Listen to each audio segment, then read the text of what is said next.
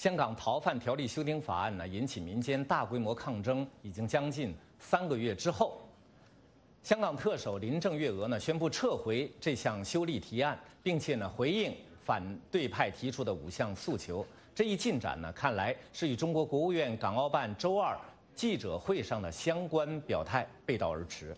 那么下面呢，我们就连线美国之音驻北京记者叶冰，来了解北京方面的最新反应。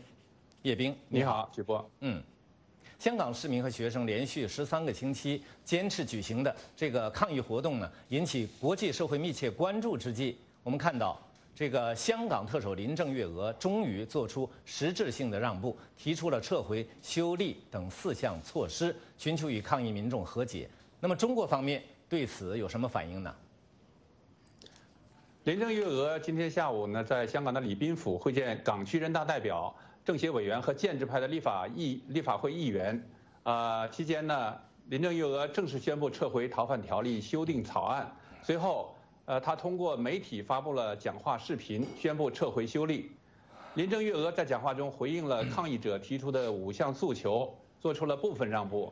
他表示，法律上不存在暴动定性的说法，但是他没有同意启动独立调查委员会对警方暴力执法展开调查。他只是表示将邀请海外专家，并且委任两名新成员加入，呃，这个香港的警监警会啊，呃，承诺公开调查进展。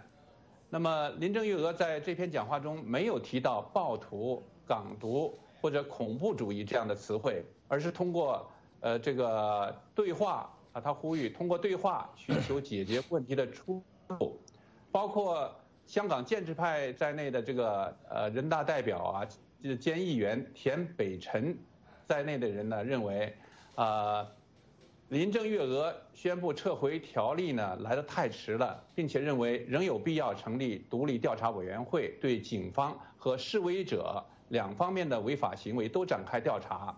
林郑月娥宣布撤回修例以后呢，中国官媒非常低调，只有简短的报道。嗯，美国之音今天下午给中国国务院港澳办打电话，但是没有人接听，发传真到现在呢还没有回复。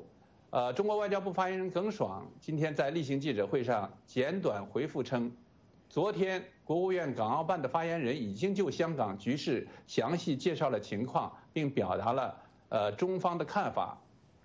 耿爽的上述回答呢，在中国外交部网站上没有刊登啊。在昨天港澳办记者会上，发言人杨光表示，一些激进分子打着五大诉求的旗号，是赤裸裸的政治恐吓、政治要挟。那么今天林郑月娥做出了温和回应和部分让步，与昨天港澳办的强硬表态形成了鲜明对比。香港的抗议呢，已经持续了超过这个，已经持续了将近呃三个月啊，呃上百万人多次上街抗议。林郑月娥起初只是说逃犯呃条例的修订呢寿终正寝必谈，按照法律程序撤回。结果呢，抗议活动是越演越烈，呃舆论认为林郑月娥已经丧失了自主权，修例问题和能否辞引咎辞职。完全取决于北京的态度。不过，林郑月娥对外表态称呢，她从来没有向北京请辞过。徐波，好的。那么我们看到香港特首林郑月娥呢，她今天呼吁要对话，不要对抗，并且她在答复港人五项诉求的这个视频简化当中呢，没有使用暴徒或者港独等词汇。在此之前呢，林郑月娥在一段流出的这个录音中披露。她想引咎辞职，但是做不到的这个意思。那么这些表态能否帮助她挽回局面和她个人的声誉？啊，各界舆论又是如何看待这件事的呢？今年六月，香港特首林郑月娥宣布暂缓修例以来呢，北京表示理解、尊重、支持。那么今天呢，《新京报》和这个香港的呃大外宣媒体呢，中评社在微信上发布了。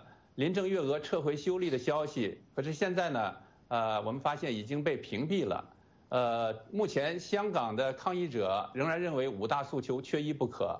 而翻墙表达爱国热情的第八网友小粉红在 Facebook 上发表的言论来看呢，很多小粉红对于林郑月娥做出让步表示失望。认为林郑月娥的团队丧失了威望，同时呢，呃，也把香港的警察当做了牺牲品。时事评论员、香港中文大学副教授马跃认为，林郑月娥是在种种压力下做出这些宣布，但是已经太迟了，因为目前的局面和社会的撕裂已经非常严重。马跃认为，社会大众对港府和港警滥用暴力。对港首治理方法和能力表示强烈不满和不信任。下面我们一起来听。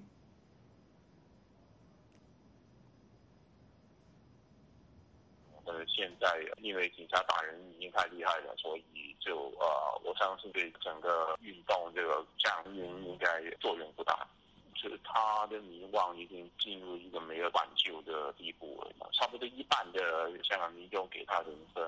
而且很多人会说，如果他现在才提的话，为什么你不早一点提，就不用打成现在这样子？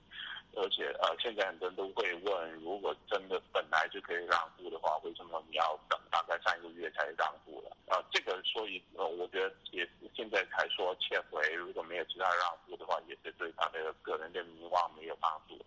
这个我我觉得也一直来说，呃，处理。整个危机的方法都是非常矛盾的，很多时候有一些时候呃吹和风，但是有一些时候就用非常强力的镇压，所以在这么强烈的镇压之后，现在才来做一点点的让步，事实上对民情是没有帮助的。